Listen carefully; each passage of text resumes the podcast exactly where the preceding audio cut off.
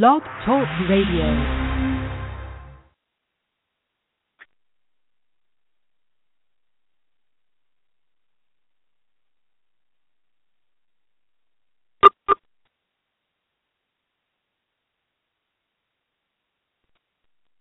So you said that he drugged and assaulted you. You said multiple times. Yes. Right. You were a teenage. You were teen, a teenager, an Yes. aspiring actress.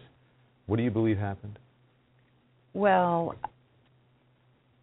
there were several occasions that I would, I woke up uh, out of a very confused state, um, not in my clothes. There was an occasion at his brownstone in New York City where I had gone for dinner and um, had one glass of wine with dinner. There were staffers there. The house was mingling with people. And before I knew it, I was with my head over the toilet, throwing up, and he was holding my hair out of my face while I threw up, and I was in a white T-shirt and my panties, and he was looming over me in a white robe. Mm-hmm. Um, And so, uh, so you were at his house at a dinner party, or were you there to be with him? I was there alone, Mhm. and he had been mentoring me and grooming me. Mhm. I'm from Denver, Colorado, and when I was 17, my agent introduced me to him Mhm. to groom me, to mentor me, to get me ready for show business, and part of that was bringing me to New York City. Did he ever make advances towards you when you weren't, because you believe that you were drugged? When you weren't drugged, did he make advances towards you? It was a very um, controlling and manipulative environment. It was very, um, very controlled, very isolated, and uh, there were twisted things. There were there were telltale signs. But nothing overt. Uh, there was something pretty overt in Reno, Nevada. Mhm. But by that time, um, I was very much under control and under his thumb, and I don't recall that there was there were drugs So after involved the after the incident. initial time you spent, you said Reno, Nevada. You also went to, I believe, Atlantic City, Yeah. and you put yourself in a position to be close to him again. What was that naivete? Was that youth? Why would you do that? I would say that is, it's so many different things. Victims of sexual assault go through so many different things.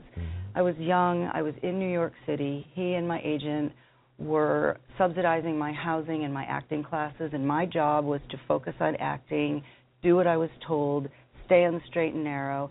And when things started to happen with him, Mhm. I couldn't go to my agent. I was terrified of her, and I was terrified of him.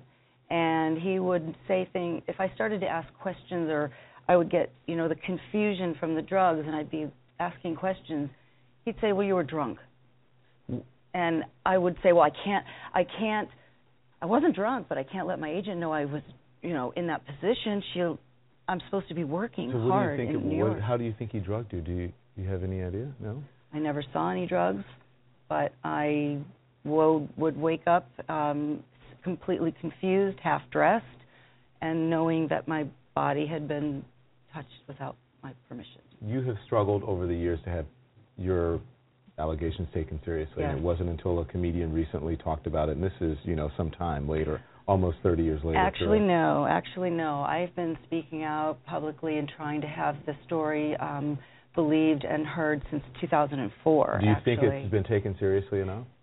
It's starting to. I'm really glad now. It's it's a relief to know that the critical masses are starting to finally pay attention. It's been a long, hard, lonely, dark road. You've never taken legal action, though. I didn't. No, Why I didn't, and I didn't. Uh, my why didn't I? Well, I tried. I told my agent one time. She did not believe me. Um, I my, a friend of mine in '89 took me to an attorney. He laughed me out of the office. At that point, nobody would believe me. He was he was Dr. Huxtable. He was America's dad. Everybody loved him. I loved him. I wanted him to be my dad. And nobody believed me. And I just I was so broken down at that point and had gone through so much of having this my mind completely manipulated. I just when I got kicked out of New York City, they put me back to Denver with the clothes on my back. My things got locked in the apartment. I had to sue to get my things back. I regrouped, came back to New York, and I just said, I just have to put this away. I have to just get on with my life. Cosby, through his attorneys, repeatedly denied sexually assaulting anyone. Now, this is according to the Washington Post. a representative for Bill Cosby did not return multiple calls and emails from Washington Post staff for Washington Post staff for uh, comments on Barbara's op-ed. Today, we spoke to a representative of Bill Cosby's who didn't want to address the resurfacing of the allegations. And good evening, everybody, and thank you for choosing King Jordan Radio. This is King Jordan you're listening to for November 20th, 2014. Today we have a very special guest. He is a New York City defense attorney. He's also a CNN legal analyst. Today we'll go over Bill Cosby, Peterson, Adrian Peterson, Ferguson, Ray Rice, and more. Ladies and gentlemen, please welcome back to the program the one, the only Richard Herman. Good evening, Richard. How are you? Good evening, King Jordan. How are you? Okay, Richard, uh, you're the legal analyst. Um, what do you think of all these belated claims uh, said at, at the comedian? Is it true or is it false? What's your uh, interpretation? Here's the thing nobody is ever going to know. We're not going to know what went on here. We're just not going to know. And there's a statute of limitations, which means there's a period of time within which you can bring a civil lawsuit uh, and there's a period of time within which the government or the state can prosecute a case criminally. There's a reason for statutes of limitations. It's to preserve evidence, it's to make sure matters are brought in a timely fashion. So, what we have now, 30, 40 years after the fact, are people regurgitating facts and circumstances and events that either they think took place in their life or maybe did take place. But they never made a move at the time or at or about the time these events took place. And that is the critical problem here. If they there are there are divisions and district attorneys' offices that are set up with experts to handle uh, domestic abuse, to handle any type of sexual assault cases. There are experts. There are there are psychiatrists, psychologists. There are detectives. Uh, there are people there who can do it, who are trained to do this. And all these people, no one, none of them took advantage of that. So what's happened here is how can you believe these stories? I mean, how can you? It's become, it's rising to the level beyond absurdity at this point, where people are crawling out of the woodwork, where they claim to have gone out with him, gone back to his apartment with him, had drinks with right. him, took pills with him, right. and oh my God, uh, we had, I think we had sex. I mean, it is beyond belief. It is really in- incredulous at this time. And uh, all these people, whatever, however they have created history in their minds. I mean, think back. Think back on what you had for dinner two weeks ago. Think back on what happened a couple months ago. Think back a year ago, two years ago. These people are talking about events that took place 10, 20, 30, 40 years ago. And sometimes over the course of time, you know, I played ball, so some of the games I played in when I was in high school, if you ask me about them now, I mean, they're going to be a little different than when I played back then, you know? It's just people have a tendency their imaginations wander a little bit. And and I say that and and I don't say that to put anybody down. I'm not I'm not putting them down. I think they're pathetic all these people actually because they didn't do anything and they should have done something. And people who claim to be supermodels who I don't even know how they can make that claim, but you know, anyway, why didn't you do something at the time? Go have a district attorney take the case. And the district attorneys who heard some of these claims rejected them. They said we don't have a case. There is no case here. There's no case to bring. We cannot bring a case. So then they can do a lesser standard of proof, burden of proof, and bring a civil case against him for assault. But they haven't done it. Nobody has done that. So, you know, Bill Cosby is in a lose-lose situation because he has he has absolutely no reason to comment on any of this insanity, which he's not doing. And if he was my client, I'd tell him also, you know, he had blanket denial. He's never been convicted of a crime. He's never been uh, sued civilly and uh, had a claim, had a, had a judgment against him for any of these allegations. So he's in a lose lose because now, because of the public uproar, he's losing endorsement deals. He's losing Netflix, turn them down. He's losing TV shows. He's he's getting annihilated, and there's really nowhere for him to go. And, and I heard my old buddy Nancy Grace claiming, "Whoa, he should have brought defamation claims here against these people. That would that would prove to us." He doesn't have to. Bring, he's in his mid to late seventies. He's going to waste money suing in civil court for defamation and perhaps getting a judgment against these people where he can wipe his butt with the judgment because none of these people have any money. It's absurd. You know what? It's absurd and it's pathetic, and it's a lose lose for Bill Cosby.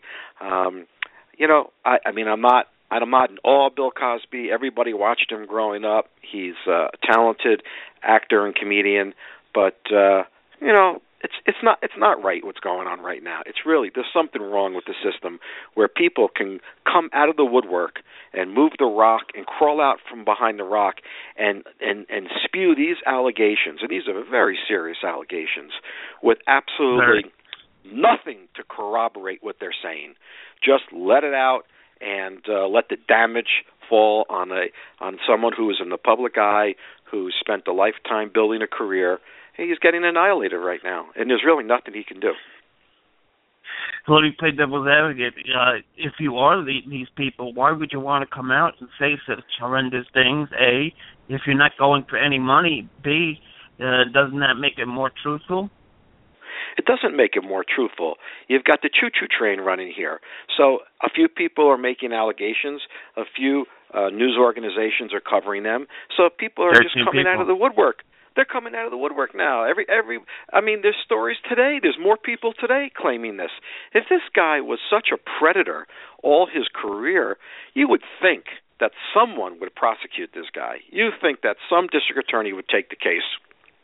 Nobody took it. Uh, but no you would claims. agree though it would be hard to prosecute a man, especially in the peak of his career, of uh, Bill Cosby. You know how big he was in the 80s.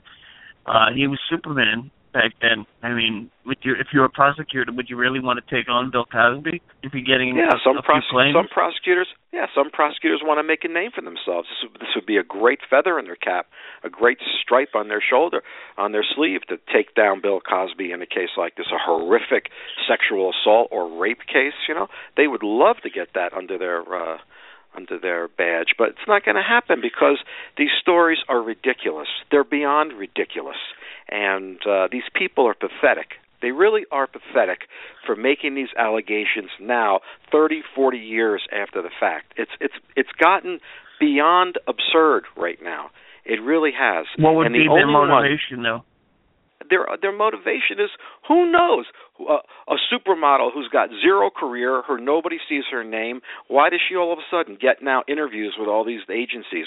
Why do why do these these washed up actresses or these no talent people that are making money why do they take selfies of themselves and nude pictures of themselves and throw them on the internet and say oh i didn't i didn't mean to do that. You know why do they do that? Because they're pathetic and they're they're uh they're publicity whores and they want to get their name out there. Their sun is the sun is set on their careers or whatever else they were doing, and uh, you know people have a tendency to recreate history and and and look at events and, and, and circumstances and change them and mold them. And and today's society is certainly different than what it was 30, 40 years ago, and the tolerance for certain behaviors is not the same today as it was back then. But still, mechanisms were in place. You have to have evidence must be tested, and it must be tested by cross examination. Whether it's oral testimony or it's documentary testimony, you have to have the ability to cross examine it or impeach it. And that's the way you know if the evidence is credible and believable. And so these people are getting freebies. They're just taking shots at him right now, and nobody is questioning them. Nobody is delving into the foundation for the statements that they're making. They're just getting freebies, and they're taking their shots at, at Bill Cosby. And he's, you know, pr- pretty much, I think his career is finished. I think Vegas is the only venue that uh, hasn't terminated him right now. I think he has some shows lined up, and uh, he'll well, probably be packed. And he'll probably get standing ovations do you believe that each and every accuser is is making up the story or bending the story? What what's your you know, opinion it, it, on that? Do you think something you happened sit, and they're exaggerating it? when you sit back and and and hear one after the other come forward. It's like, you know, in court in a criminal case when the government puts up all these witnesses against a defense uh, a defendant and then in summation they stand in front of the jury and say, "You know, um it's a rough day for the defendant here because he's claiming this person lied, this person lied, this person lied, this person lied. So everybody lied to get the defendant. And so here it's easy to sit back and say, wow, there must be some truth. If all these coming forward right now, there must be some truth to what they're saying. And he had to have been an animal and, uh, and he needs to speak about this. But why does he need to speak? He can't win. They can't sue him. They can't prosecute him. All the statutes are blown here, and if they do, probably they'll probably get sanctioned and have to pay his legal fees if anybody tries to do anything. So there's nowhere for them to go. There's nowhere for him to go. By him standing up and saying it's a lie, it's all a lie. Are the people who are supporting these alleged victims are they going to believe anything he says right now just because he says it didn't happen? No, they're not going to believe it. He has he, at all times, he when these issues have arisen years and years ago, he has flatly, unequivocally denied they ever took place. So now, what's what's he supposed to do now? Go on 60 Minutes and say, "Yes, I'm hearing all these stories. Yes, I saw this person. We were friends. We were together. I never forced myself on them. They consented to everything, and I would never do that." I mean, how does he win? He can't win. So there's nowhere for him to go. If you're right his now. lawyer, what are you telling him to do? Just be quiet. I tell him get some pudding pops and some Jello and Camille and go on a vacation somewhere. Go to Europe and hang out. That's what I tell them. well, uh, and I the like problem those pudding, is those pudding pops are good. I don't even are they around anymore because I used to love those things. Jeez. Absolutely, but he uh, a lot of there wasn't one settlement though back in uh, 2004, 13 women in all. We'll see if this you know there was one for his legacy. there was one civil wait there was one civil settlement and the thing is this people settle cases for various reasons. Just because someone Yes. settles a case doesn't mean that they committed a, a crime or they committed any sort of act that would have warranted a judgment against them. There are a multitude of reasons that go into settlements.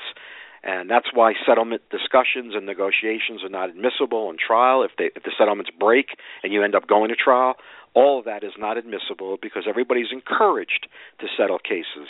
So who knows why bill cosby settled that one case I don't know why. I'm not going to read into it. I've had I've instructed many clients to settle cases, whether they were uh, you know innocent or, or guilty of, of, of anything, uh, because sometimes it's cost prohibitive to litigate these things. Sometimes there's no upside to you to do it. Sometimes it's just in the best interest of everybody to put it away. And uh, there's a lot of reasons that go into settlements. No question. Um, I want you to hear uh, Stephen A. Smith on the Adrian Peterson situation, and then I want to get your take on the Adrian Well, Peterson I situation. came to Cleveland last night. I woke up this morning, Skip Bayless. It was one degrees. I don't want to hear any Oh, complaints poor from Bristol Brittany about cold weather today. Oh, poor I don't want to hear it. Poor thing. Your jet set lifestyle is cold there. This is this is the reason I will never forgive LeBron for leaving South Beach. This is what I'm talking about. I, I just saw you on ESPN last last night at halftime of one of the games, didn't I? Didn't now Yeah. how did you get to Cleveland last night? Did I, you I- walk? I, took I took a car service five Oh. hours from ND to Cleveland. Oh, it's a tough life, And I'm guys. here. Yeah, it's a tough life, huh? It's one degree. I'm here. I'm I'm ready, but it's cold. All right. It's cold. Stephen A. Smith is in Cleveland, where LeBron and the Spurs play tonight. We will discuss that a little later on in our show. But uh, let's talk about the other things that will be on the show today. We missed you yesterday for 24 hours of college basketball. We will discuss the freshman phenom Jahlil Okafor coming up a little later on in the show. But first, let's get right to it. On Tuesday, the NFL notified Vikings running back Adrian Peterson that he's been suspended for the rest of the 2014 season, and his return to the league will not be considered before April 15th of 2015. The league is suspending Peterson for violating its personal conduct policy after he pleaded no contest earlier this month to reckless assault of his four-year-old son. The NFL Players Association says it plans to appeal the suspension. The arbiter in Peterson's grievance hearing has ruled in favor of the NFL, saying the league can keep Peterson on the commissioner's exempt list, which effectively ends any chance that Peterson will play again this season. But he will be paid while he's on that list. But according to Peterson's attorney, he should have been reinstated immediately after his legal issues were resolved. Let's listen. I'm just speechless because in this country we usually don't have punishment being made up as it goes along. And then for for Goodell's statement to be so hypocritically self-righteous about about Adrian not showing sufficient remorse, who in the hell does he think he is? The citizens of Texas in a grand jury proceeding after hearing all the testimony and seeing the evidence chose to indict Mr. Peterson for a felony count of abusing a child. Mr. Peterson entered a plea, and the judge in Texas, not Roger Goodell, the judge in Texas, found that there was, in his words, substantial evidence to support Mr. Peterson's guilt. And Mr. Peterson, not Roger Goodell, Mr. Peterson signed a paper acknowledging, quote, I am criminally responsible. And it was fully appropriate for the NFL to impose some discipline pursuant to the process that was collectively bargained.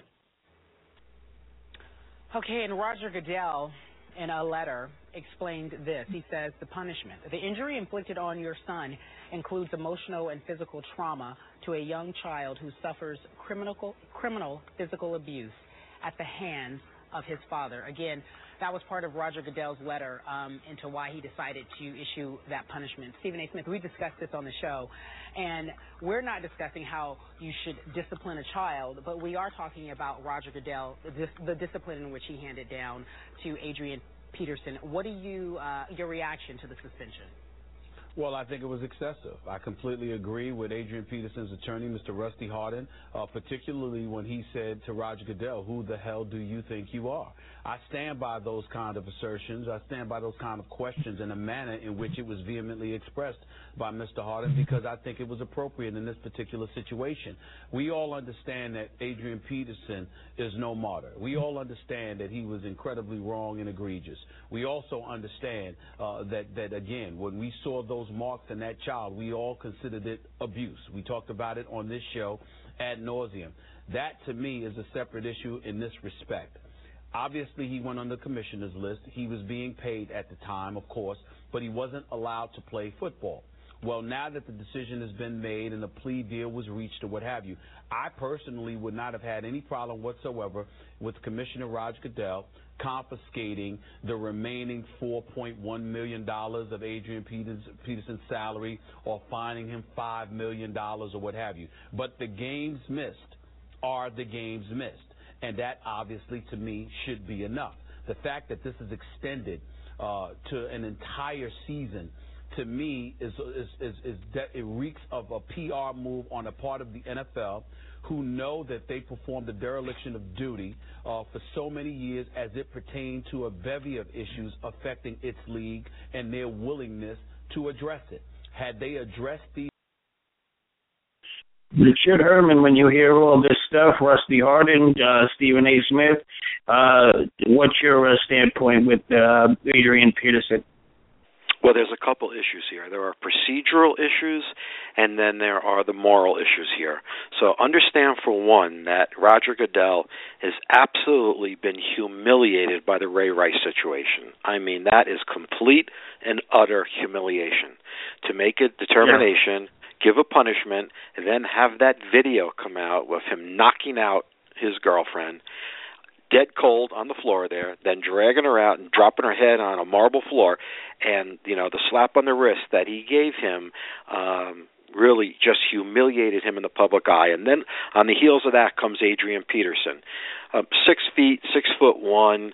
Uh, 200 pounder, solid muscle, probably bench presses 450 pounds, takes a branch off a tree and strips the leaves puts the leaves in his four year old son's mouth and then begins to violently whip this kid if with with the kid's pants down just whip him fifteen twenty times who knows how many times because he doesn't know okay a four year old I mean, what did the kid do? Did he go out and shoot someone? I mean, what did the kid do? He wanted some chocolate or something. I mean, some ridiculous reason here for this type of discipline. So, what happens? Well, Peter, Peterson gets indicted. He gets indicted for felony, and uh, a plea deal is entered into. And and Rusty Hardin's a great lawyer and did great with Roger Clemens, and and so there's a great resolution to the case where Peterson didn't even have enough balls to get up there and allocute to what he did. He just took a nolo plea, which meant he really I don't want to say yes or no here. I just basically can't defend myself, and that was his position. That's a cheap way out. That's a punk's way out. He should have stood up right then and there and admitted to what he did, but he didn't do that. But he did get convicted now. And what did he get convicted of?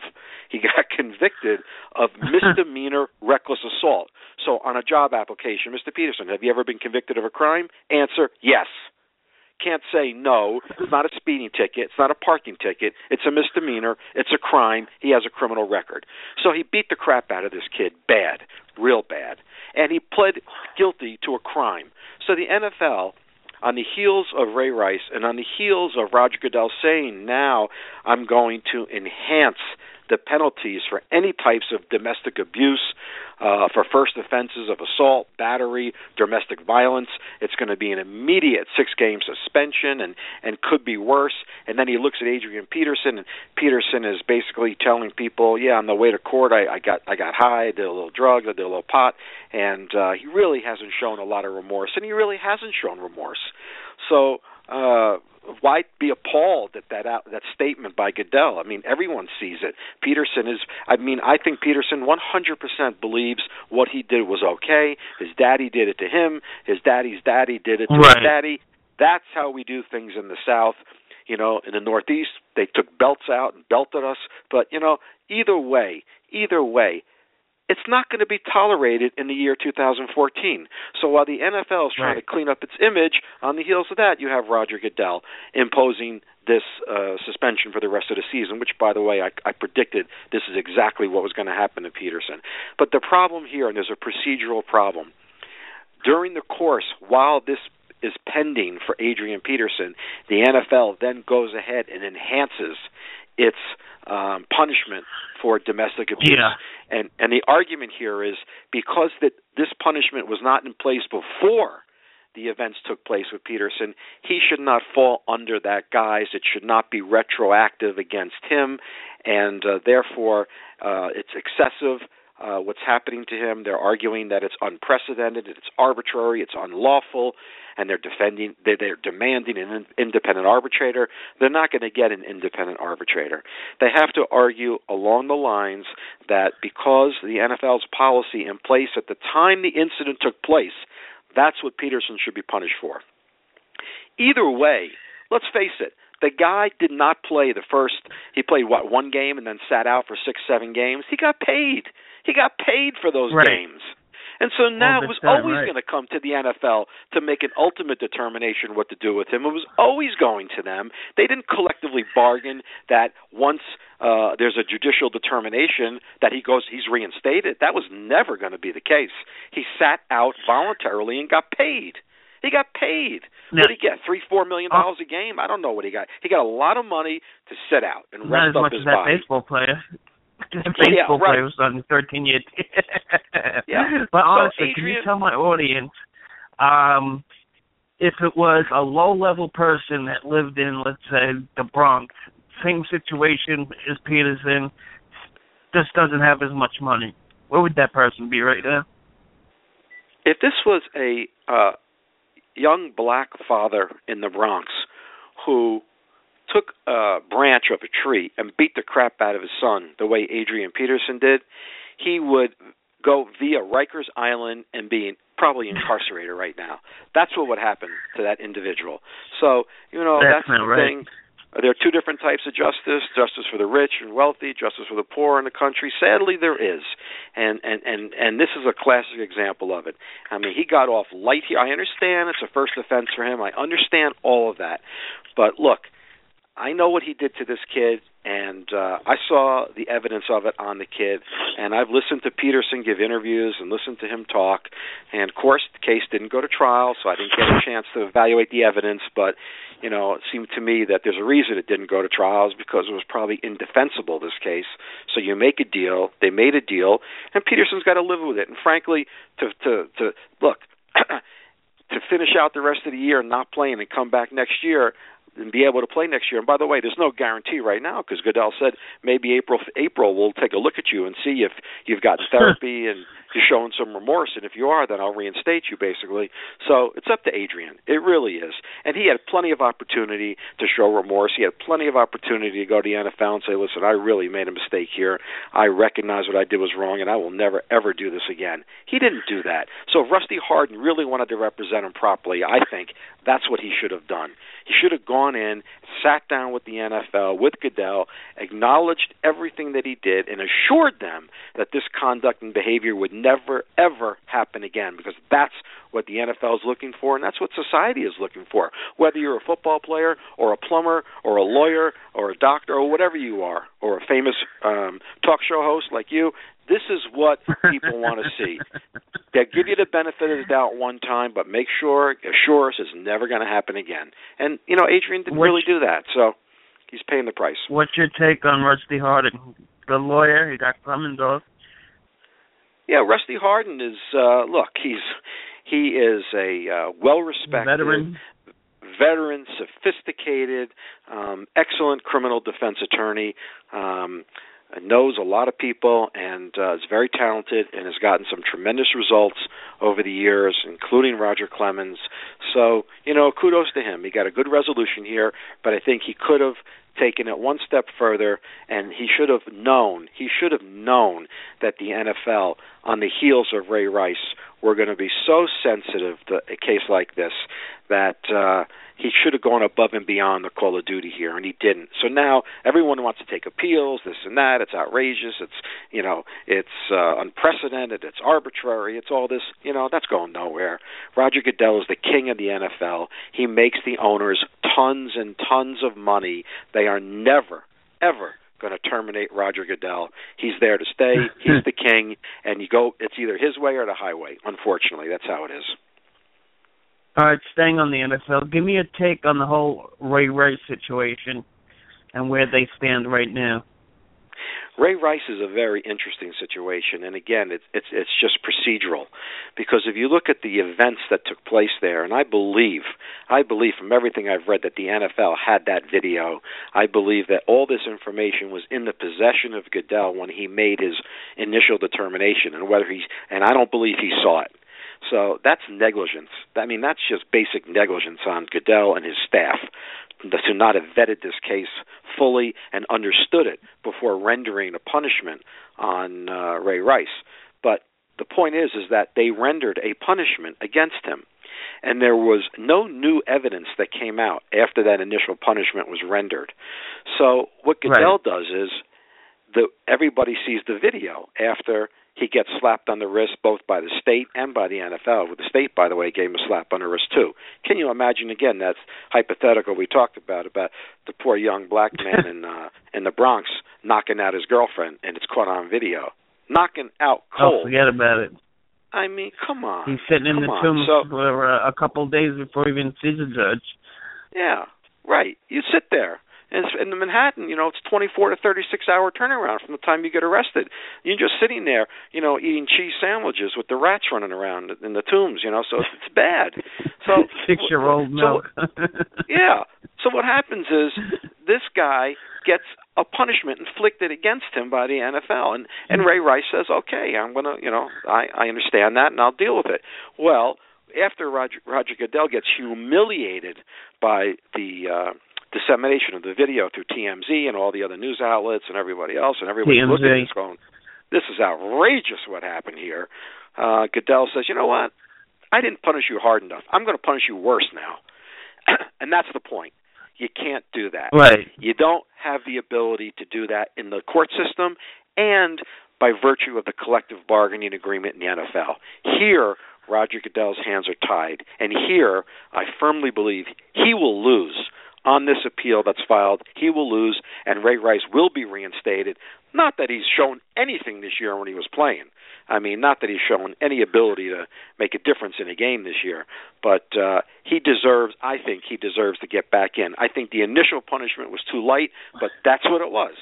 So we live with that. Right. You can't come back and take two bites of the apple. You get one bite of the apple, make it a good bite, and then you move on. And uh, Roger Goodell is going to get double humiliated here because now they're going to direct that he be reinstated. And I don't know if Baltimore is going to take him back or they're going to try to trade him. I don't know what they're going to do to him, but uh, I think he will be eligible to play in the NFL this season because the judge who handled the case has, uh, rather than allow the parties to have a month to submit finishing briefs and this and that. She demanded all briefs this week, like one week after the arbitration concluded, which is almost record setting. And she's a brilliant judge. I've tried cases before in the Southern District of New York. She's very smart. She's very sharp, and uh, I she I think by her demanding briefs this quick you're going to get a quick decision here. In another week or two, I think we're going to get an ultimate resolution, and I think I really do think he's going to be reinstated. Do you believe that Roger Goodell is probably the worst commissioner out of all the uh, four major sports: NBA, NHL, MLB? Well, or at look, least you don't see all these crimes worst commissioner in, in what regard? You know, if you're a team owner in the NFL, um, you go to sleep with a picture of Roger Goodell on your nightstand because he's just making you more money than you ever could have dreamed of. So he's your hero. Right. If you're, you know, a fan looking in at the NFL and the way the players are being treated and and the way these decisions are coming down and looks looks like it's arbitrary, all these crimes yeah, all these these crimes that are being committed, but maybe they were always being committed and not publicized as much. I don't know. But look, Goodell looks Right. bad. Look, but the the way the NFL handled the way the uh, NBA handled the Sterling case. I mean, to me, that was one of the biggest travesties I've ever seen in my life. That was a disgrace, and that commissioner should have resigned based on that. I have no respect for the NBA commissioner based on how he handled the Sterling case.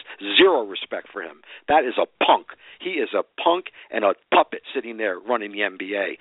To me, he's the worst.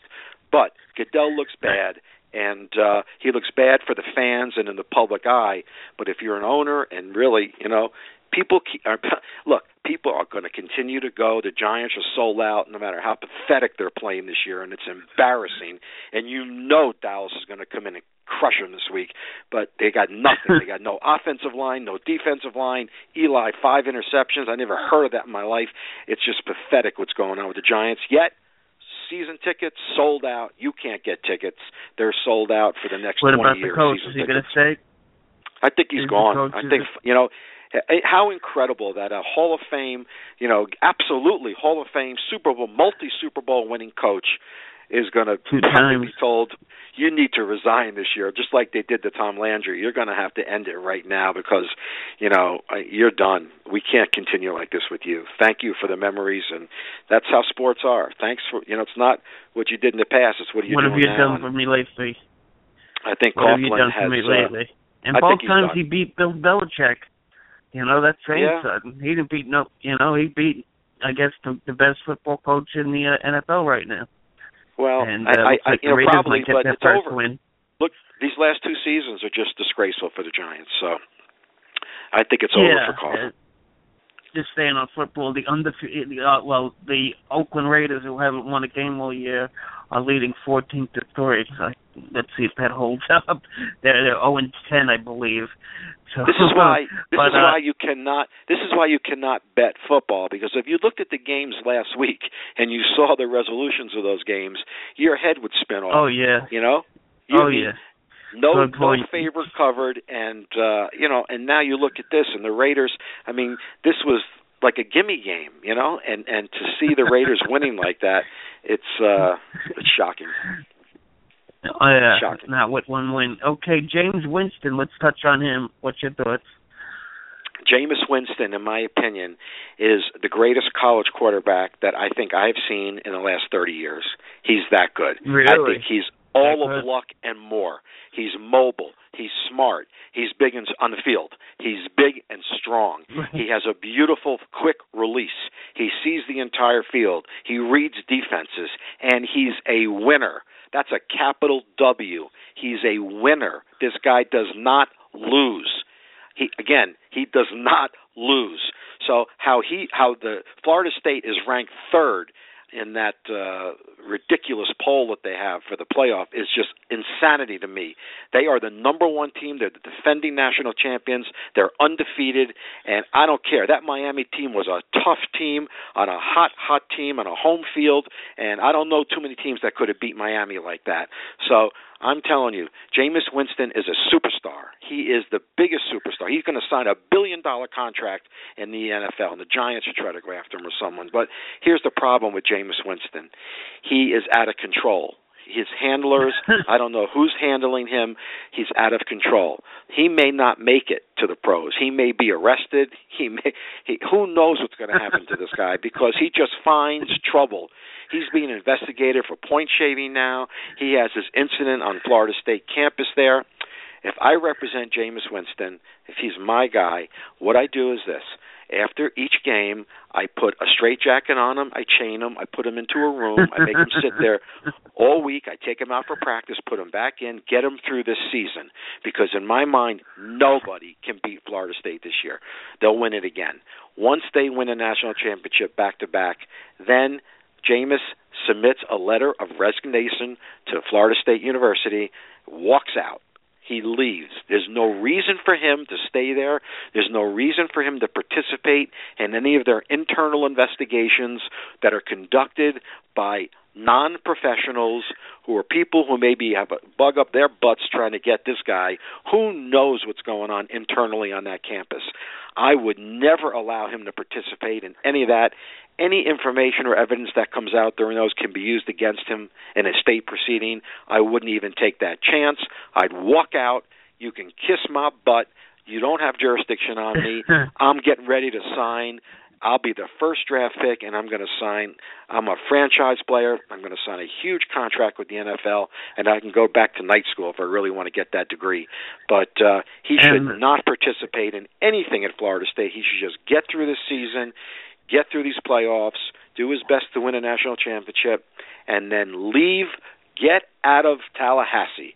Start running. Get out of there. Do not stay I know because only in gunning for him. November, but who do you like uh, come out of the NFL?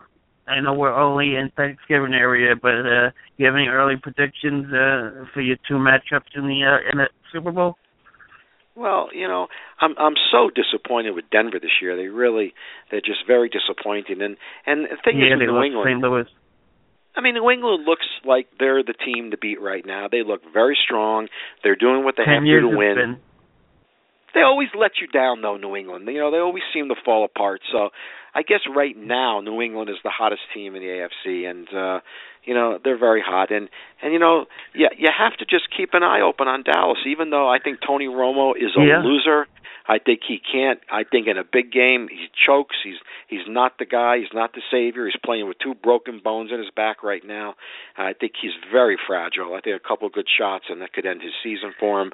But Dallas They flew him has generated.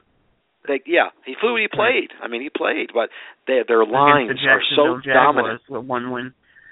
Yeah, I mean the offensive and defensive lines on the Cowboys are so dominant right now that, uh, as opposed to the Giants, which are paper thin, that uh, Oh. you know Dallas looks tough. I mean Dallas looks very tough, but you know I don't know. I'm, I'm looking at Seattle. They look. They do not look like they have it. I look at San Francisco. They do not look like Kaepernick is really struggling this year.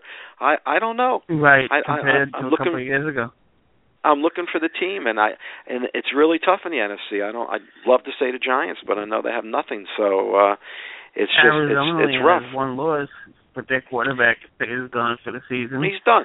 He's yeah, finished. it- yeah. he's done. Yeah, and, he's finished. But no team has ever represented their hometown. If if they somehow miraculously made it, even though they're eight and one, uh, they'd be the first because they're in Phoenix this year. yeah, but, uh, on nice. Ferguson- That, that, yeah. Go ahead. I'm sorry. On Ferguson, you think that's going to go in the same way uh, uh, George Zimmerman pretty much went, right? I think what's going to happen in Ferguson is I think they already know that the grand jury is taking a pass on this one. I think there was just too much conflicting testimony that came before them, and uh, too many different versions of the the facts and circumstances. And now couple that with uh, the officer Darren Wilson actually going in front of the grand jury and testifying for some four hours. Giving his version of events. That's really unheard of for a target in a criminal proceeding to actually testify without immunity at a grand jury proceeding. I mean, that's really almost suicidal.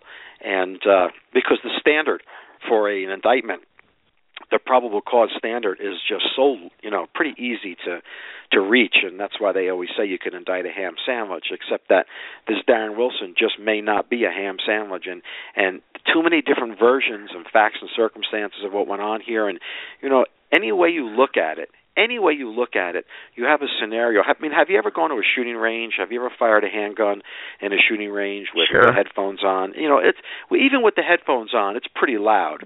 Now, if you take those headphones yes. off and you shoot, it's really loud. Now, can you imagine oh, being yes. inside a vehicle and having, you know, maybe being punched in the face, then have a struggle for your handgun, which is on your hip, and having the gun go off twice, almost blow your feet off or whatever, and then inside the car. So now your brain is shattered, your face is hit, you are you are in trauma right now, and uh, you get out of the car and and and you tell this person to stop. And, and then your perception is that this person, and it's not like uh, in the Trayvon Martin case where they show pictures of him riding a pony, you know, when the kid was really six one and a football player. right. Here, Michael Brown Five years ago.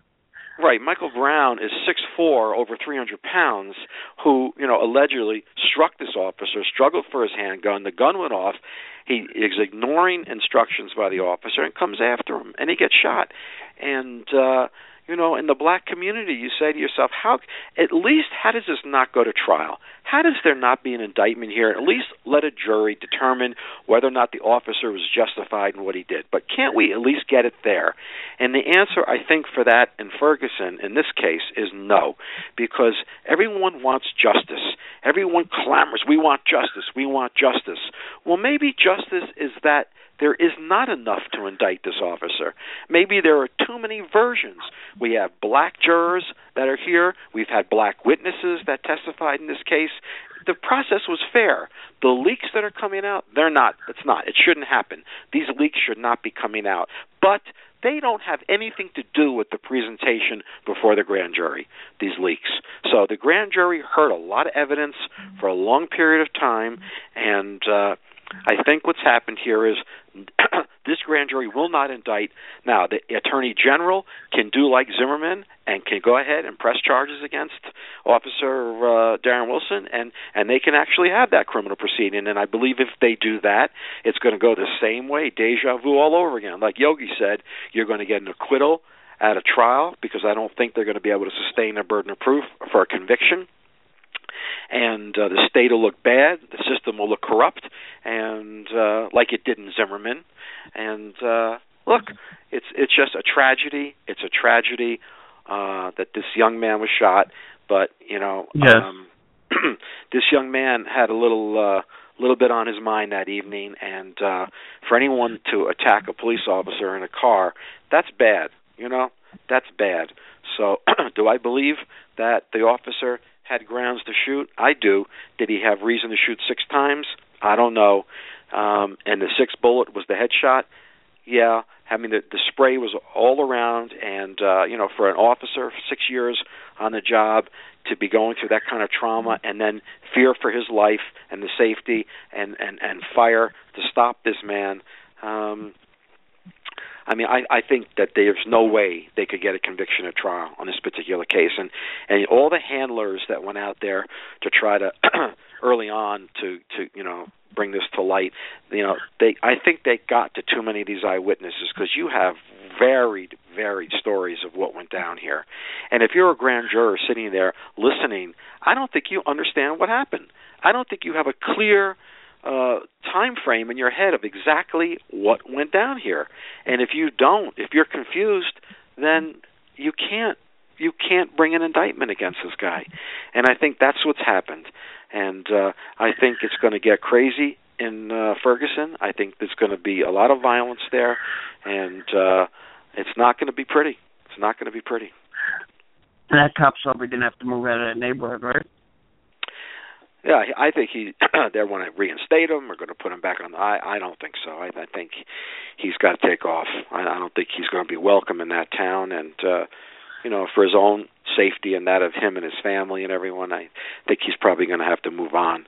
But uh, you know, I, I, I, I just I would be I would be shocked if he gets indicted here on anything, on anything. I, I think okay, really it's, uh, it's over. Final thing, uh, Jodi Arias, uh, they're trying to wrap up the sentence. First, I want to ask you: Do you think Juan Martinez should have retried this because there were four holdouts last time? There wasn't just one, as Dwayne Cates pointed out. There were four. What do you think? Should he, he have retried this or just left it?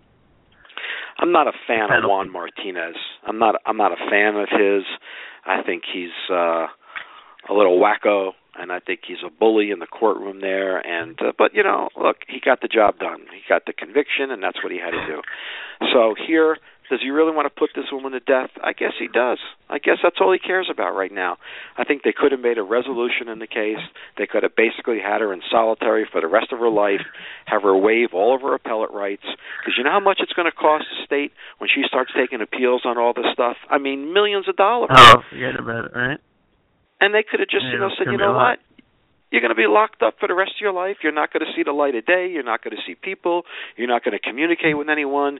You're just going to sit there with you and yourself, and you can mull it over in your brain what happened that night. I think that would have been the resolution. But uh, you know, at the end of the day, and one thing I will do, give praise to Juan Martinez the way he walked through the events and the stabbing and the way he slowly walked through it with Travis looking in the mirror and having her stabbing him and him trying to get away from her and she going off on him, medieval on him with that knife. I mean, that was really that really resonated and and and so I guess you know it's not the issue. Do are you for the death penalty or not for the death penalty? It's the death penalty is in that state and it's legal. And uh, if there was ever a death penalty case i guess this is probably it. So uh look um with four holdouts it's a close call a lot of prosecutors would have just cut you know cut bait and made a deal that was a successful deal and they would have moved on. But you know he's this is personal. I mean this is not just a district attorney prosecuting a case. He's taking this very personal and uh and and he's he, he wants her. He wants her dead. Yeah. Yep. Getting his autographs outside. exactly. Never seen never seen that one before. I think he's waiting. All right, I think he's waiting for. Wait, he's waiting for his invite to be on your show, but I hope you're not going to give it to him. But he's waiting. okay. Thanks for giving me a good show, Richard. I appreciate it. anytime, anytime, my friend. We'll speak. We'll see you on Saturday at about twelve noon on CNN. Right? You got it. Thanks so much. Okay. Talk to you soon.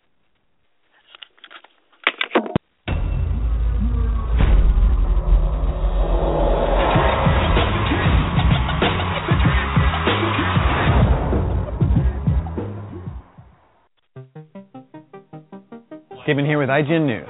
Both Netflix and NBC have canceled comedy projects with Bill Cosby as he faces continuing sexual assault allegations. The comedian was set to make his return to the small screen with the network that made him a star in a new family comedy. NBC has elected to drop the project in light of recent events. The former Cosby Show star was also working on an original comedy special for Netflix, which has also been delayed indefinitely. A Netflix spokesperson said in a statement, at this time, we are postponing the launch of the new stand-up comedy special Bill Cosby 77. The special, which was taped on the actor's 77th birthday in July, was set to launch on Netflix on November 28th. Allegations against Cosby have surfaced over the last several months. Among them, music publicist and journalist Joan Tarshis wrote an essay in Hollywood Elsewhere, which she claims that Cosby drugged and raped her when she was 19 years old on two separate occasions. Barbara Bowman wrote an op-ed for the Washington Post, alleging that Cosby drugged and raped her in the late 1980s. Former supermodel Janice Dickinson came forward in a recent Entertainment Tonight interview, alleging that Cosby raped her in 1982. Cosby had already settled a sexual assault suit in 2006 out of court. Court documents reveal that attorneys had planned to bring forward 13 additional women. Cosby and his representatives have repeatedly denied the allegations. We'll keep you updated as details emerge. Weather. I came to Cleveland last night. I woke up this morning, Skip Bayless.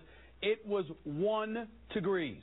I don't want to hear any Oh, complaints poor from Bristol Pretty about cold weather today. Oh, poor I don't thing. want to hear it. Poor thing. Your jet set lifestyle is cold there. This is this is the reason I will never forgive LeBron for leaving South Beach. This is what I'm talking about. I, I just saw you on ESPN last last night at halftime of one of the games, didn't I? Didn't, now, Yeah. how did you get to Cleveland last night? Did I, you walk? I, I took I took a car service five Oh. hours from Indy to Cleveland. Oh, it's a tough life, And I'm guys. here. Yeah, it's a tough life, huh? It's one degree. I'm here. I'm I'm ready, but it's cold. All right. It's cold.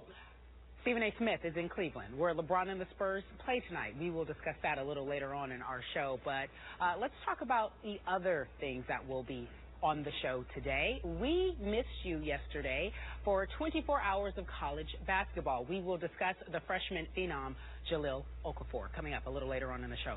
But first, let's get right to it. On Tuesday, the NFL notified Vikings running back Adrian Peterson that he's been suspended for the rest of the 2014 season, and his return to the league will not be considered before April 15th of 2015.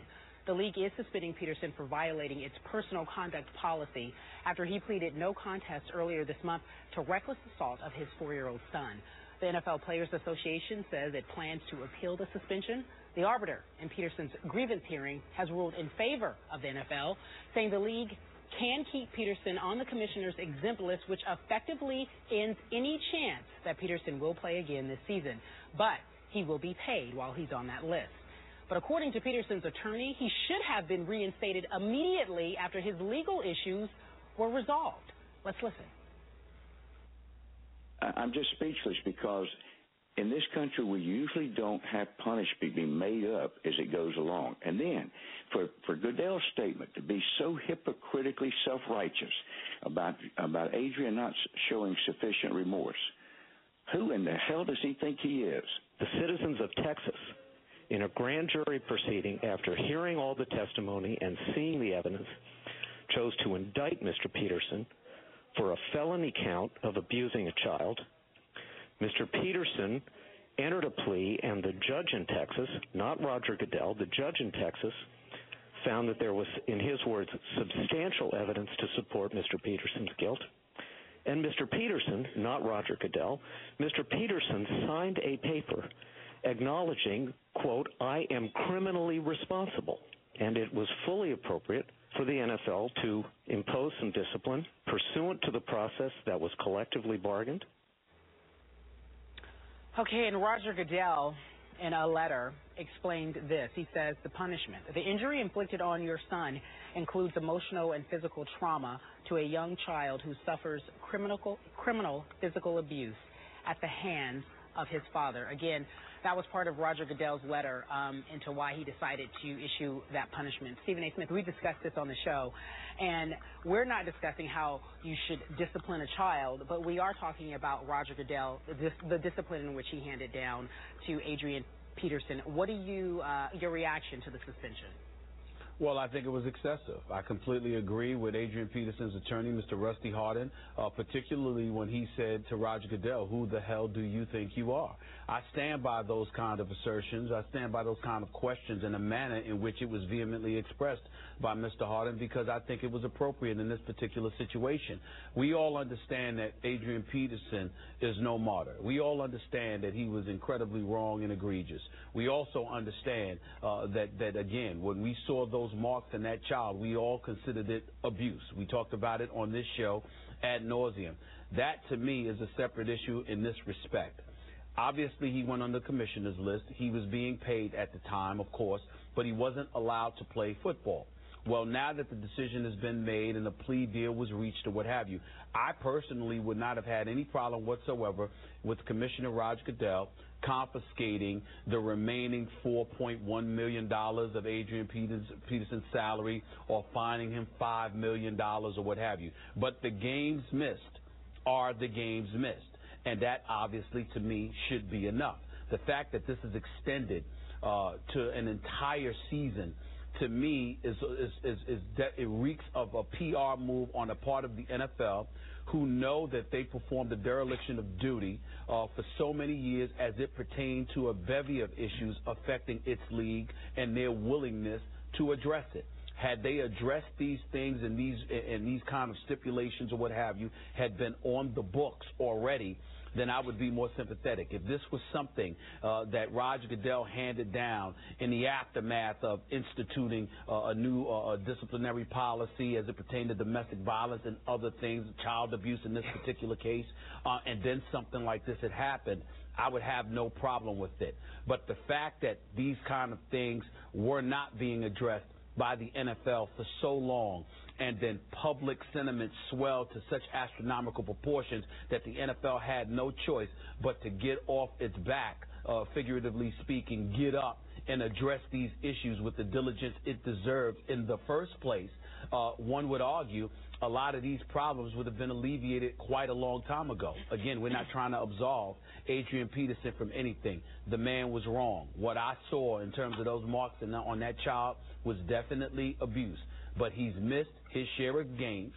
And if you find him four to five million dollars, considering all that has already transpired, I think that would have been incredibly sufficient. The fact that the NFL decided to add to it by suspending him for the year or keeping him off the field rather for the year I think just reeks of a PR move trying to appease a bunch of folks out there. I think it's disingenuous. I think it's hypocritical. I think it's excessive. And ultimately, I think it's wrong. Period. I hear everything you just said. And obviously, I also think Adrian Peterson was very wrong. He took it way, way too far. So let's start from that premise. Now, were you surprised at all at Roger Goodell's reaction and ruling yesterday? Were you surprised by it? Um, some of the things I, I, just a little bit skipped from. It came across uh, a very. It was a. It was a paternal. It was, it was almost the letter was paternalistic to say the least. It was like and, a lecture. You, yeah. Yeah, it was like a lecture, and it it, it really okay. rubbed me the wrong way. Okay. Proper care of your kids. Okay. Whoa, whoa, all right. whoa. Fine. Fine.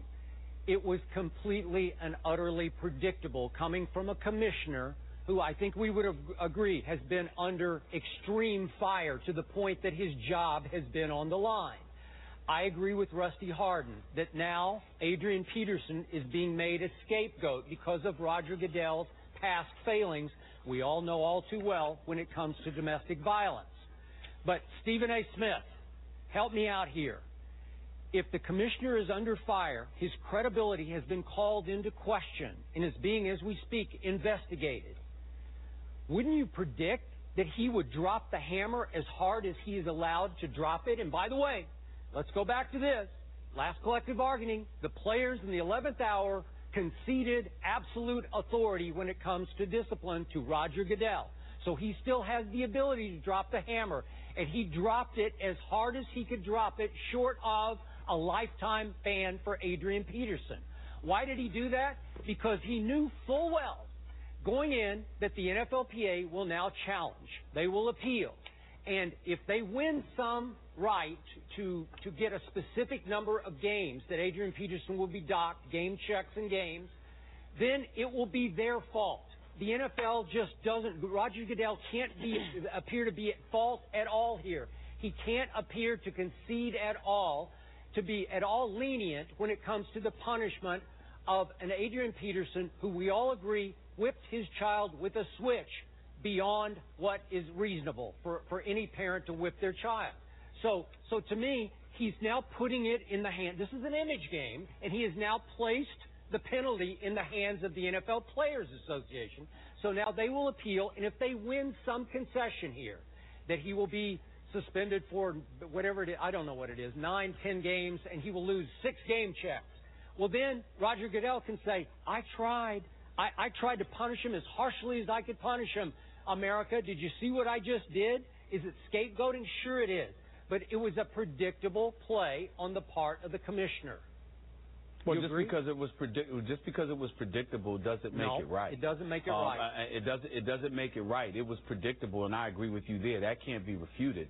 But that doesn't make it right. More importantly than anything else, Skip, it sort of lets Roger Goodell to some degree off the hook because of I his agree. mishandling. You've got a Sure. lot of people. I, and you got to remember, Skip. I was of the mindset that Roger Goodell does not need to go, and I stand by that assertion. yeah. I'm not thinking that just because I disagree with his decision here, that suddenly uh, he, he's a subpar commissioner that doesn't deserve his job. But I'm here to tell you, it comes across as if I'm in the minority because there's a lot of people that don't believe that Roger Goodell should have remained as commissioner when his his ruling in the Ray Rice matter, initial two game suspension was handled uh, was handed down, and then all of a sudden a bevy of facts uh, continued to come out, and then you question what Roger Goodell knew and didn't know. So obviously there are people that still have their reticence, their apprehension about Roger Goodell, and I can respect that too.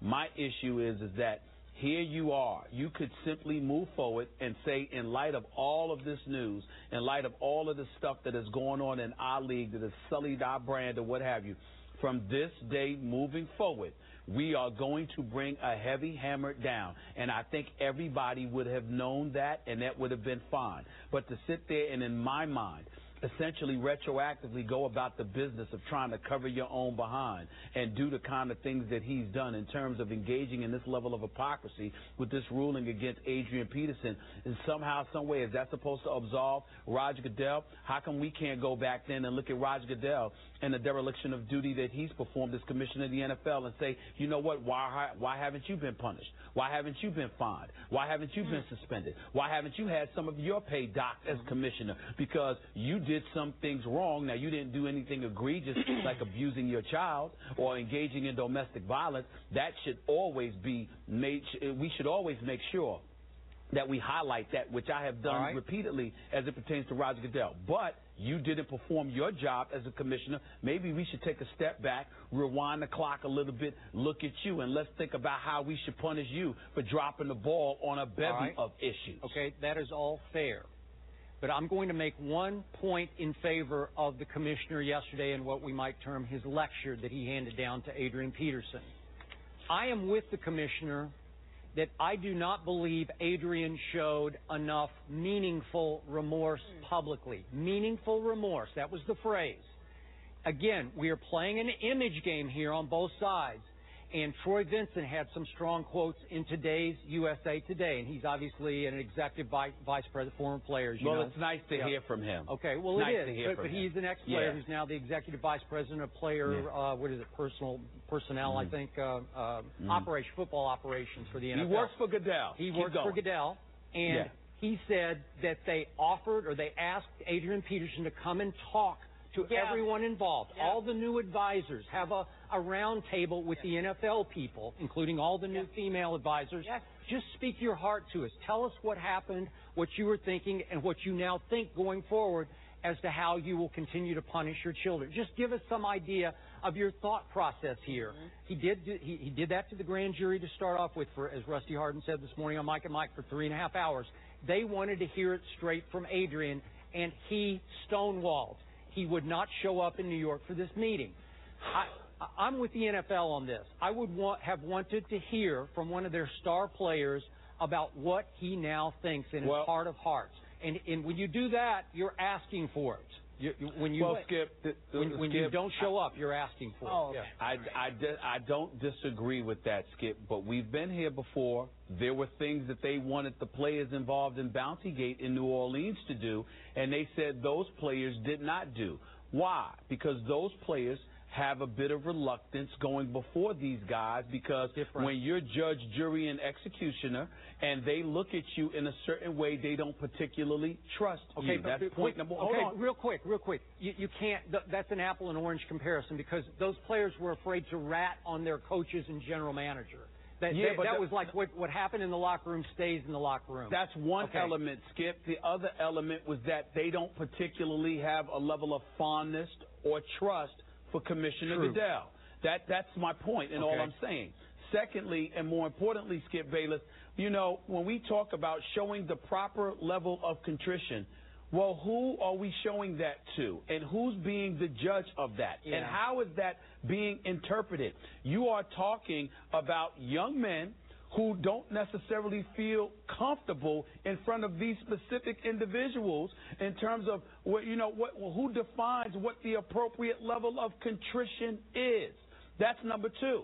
Number 3, Skip, when you look at it from that perspective, did anybody ever take into account the fact that the case for the most part, even though it had ultimately been pled and what have you, Rusty Hardin and his entire defense was predicated on the fact that, excuse me, this guy was raised and experienced quote unquote corporal punishment in the state of Texas to some degree anyway. It's legal. These are what these are the things Rusty Hardin personally told me when I interviewed when I interviewed him on my radio show on Sirius XM, Mad Dog Sports Radio. So the point that I'm trying to make to you is that there are a litany of issues and reasons as to why Adrian Peterson would be a bit reluctant to go before these individuals to discuss this matter.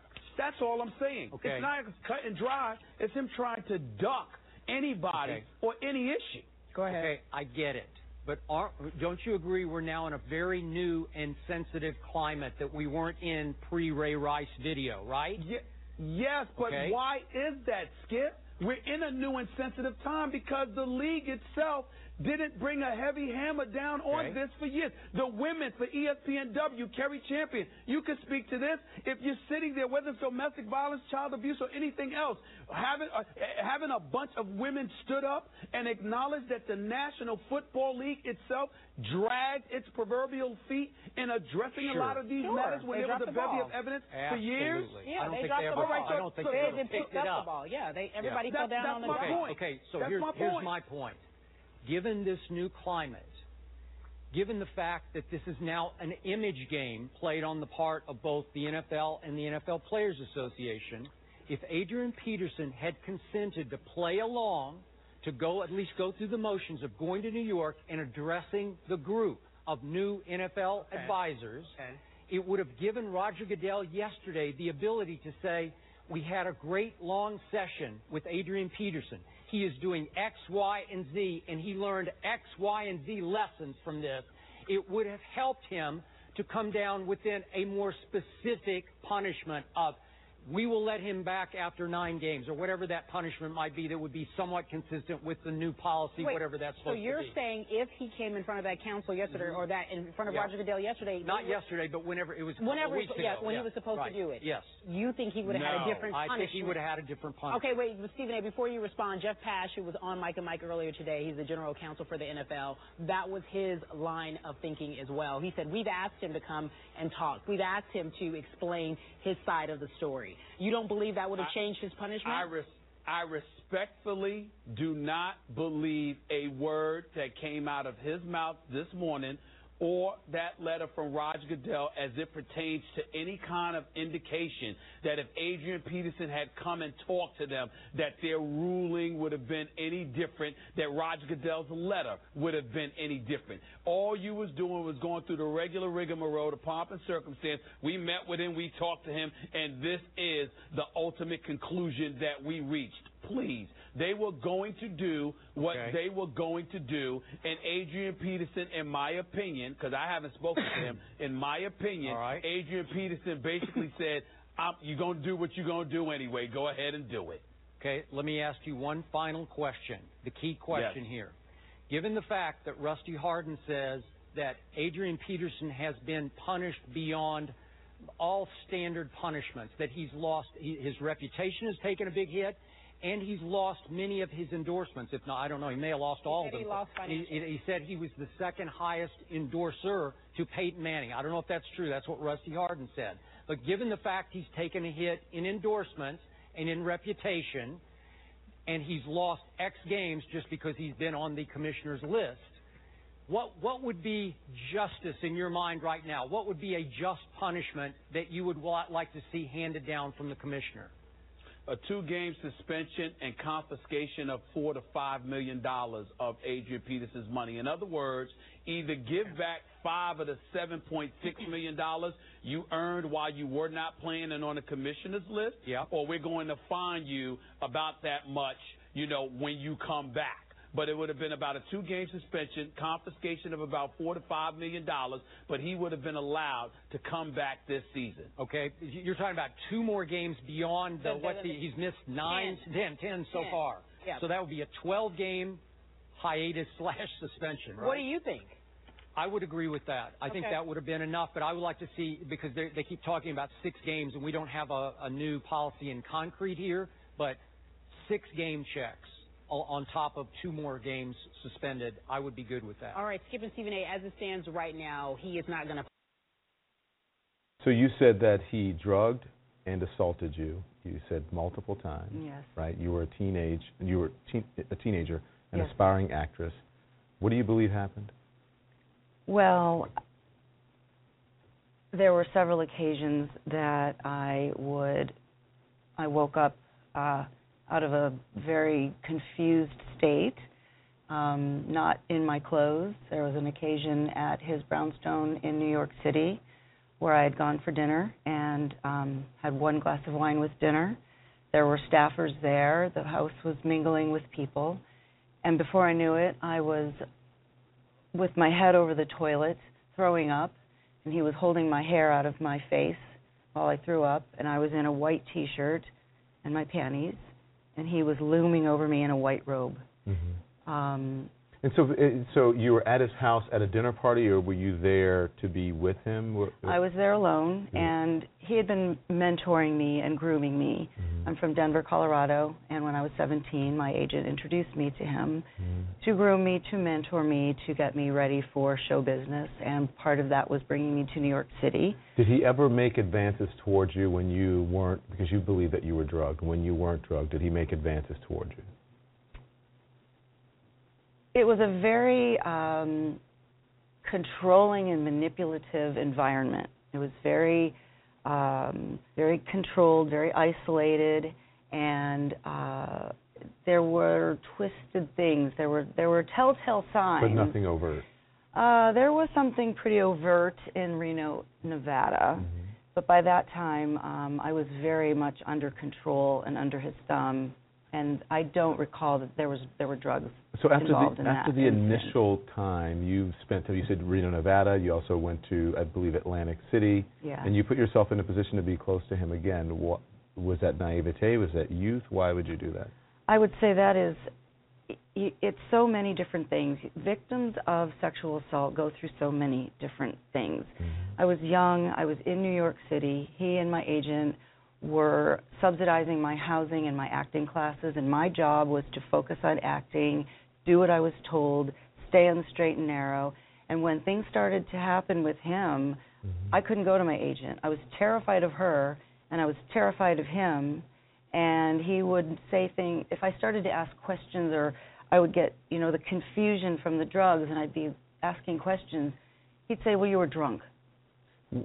And I would say, Well, I can't, I can't I wasn't drunk, but I can't let my agent know I was, you know, in that position. She'll, I'm supposed to be working so hard do you think in it, New what, York. How do you think he drugged you? Do you, do you have any idea? No. I never saw any drugs, but I would, would wake up um, completely confused, half dressed, and knowing that my body had been touched without my permission. You have struggled over the years to have your allegations taken seriously. Yes. And it wasn't until a comedian recently talked about it, and this is, you know, some time later, almost 30 years later. Actually, correct? no. Actually, no. I've been speaking out publicly and trying to have the story um, believed and heard since 2004. Do you actually. think it's been taken seriously enough? It's starting to. I'm really glad now. It's it's a relief to know that the critical masses are starting to finally pay attention. It's been a long, hard lonely, dark road. You've never taken legal action, though. I didn't. No, Why I didn't, and I didn't. Uh, my why didn't I? Well, I tried. I told my agent one time. She did not believe me. Um, I my, a friend of mine in '89 took me to an attorney. He laughed me out of the office. At that point, nobody would believe me. He was he was Dr. Huxtable. He was America's dad. Everybody loved him. I loved him. I wanted him to be my dad and nobody believed me. And i just i was so broken down at that point and had gone through so much of having this my mind completely manipulated. I just when i got kicked out of new york city they put me back to denver with the clothes on my back. My things got locked in the apartment. I had to sue to get my things back. I regrouped came back to new york and i just said i just have to put this away. I have to just get on with my life Cosby, through his attorneys, repeatedly denied sexually assaulting anyone. Now, this is according to the Washington Post. A representative for Bill Cosby did not return multiple calls and emails from Washington Post staff for Washington Post staff for uh, comments on Barbara's op-ed. Today, we spoke to a representative of Bill Cosby's who didn't want to address the resurfacing of the allegations.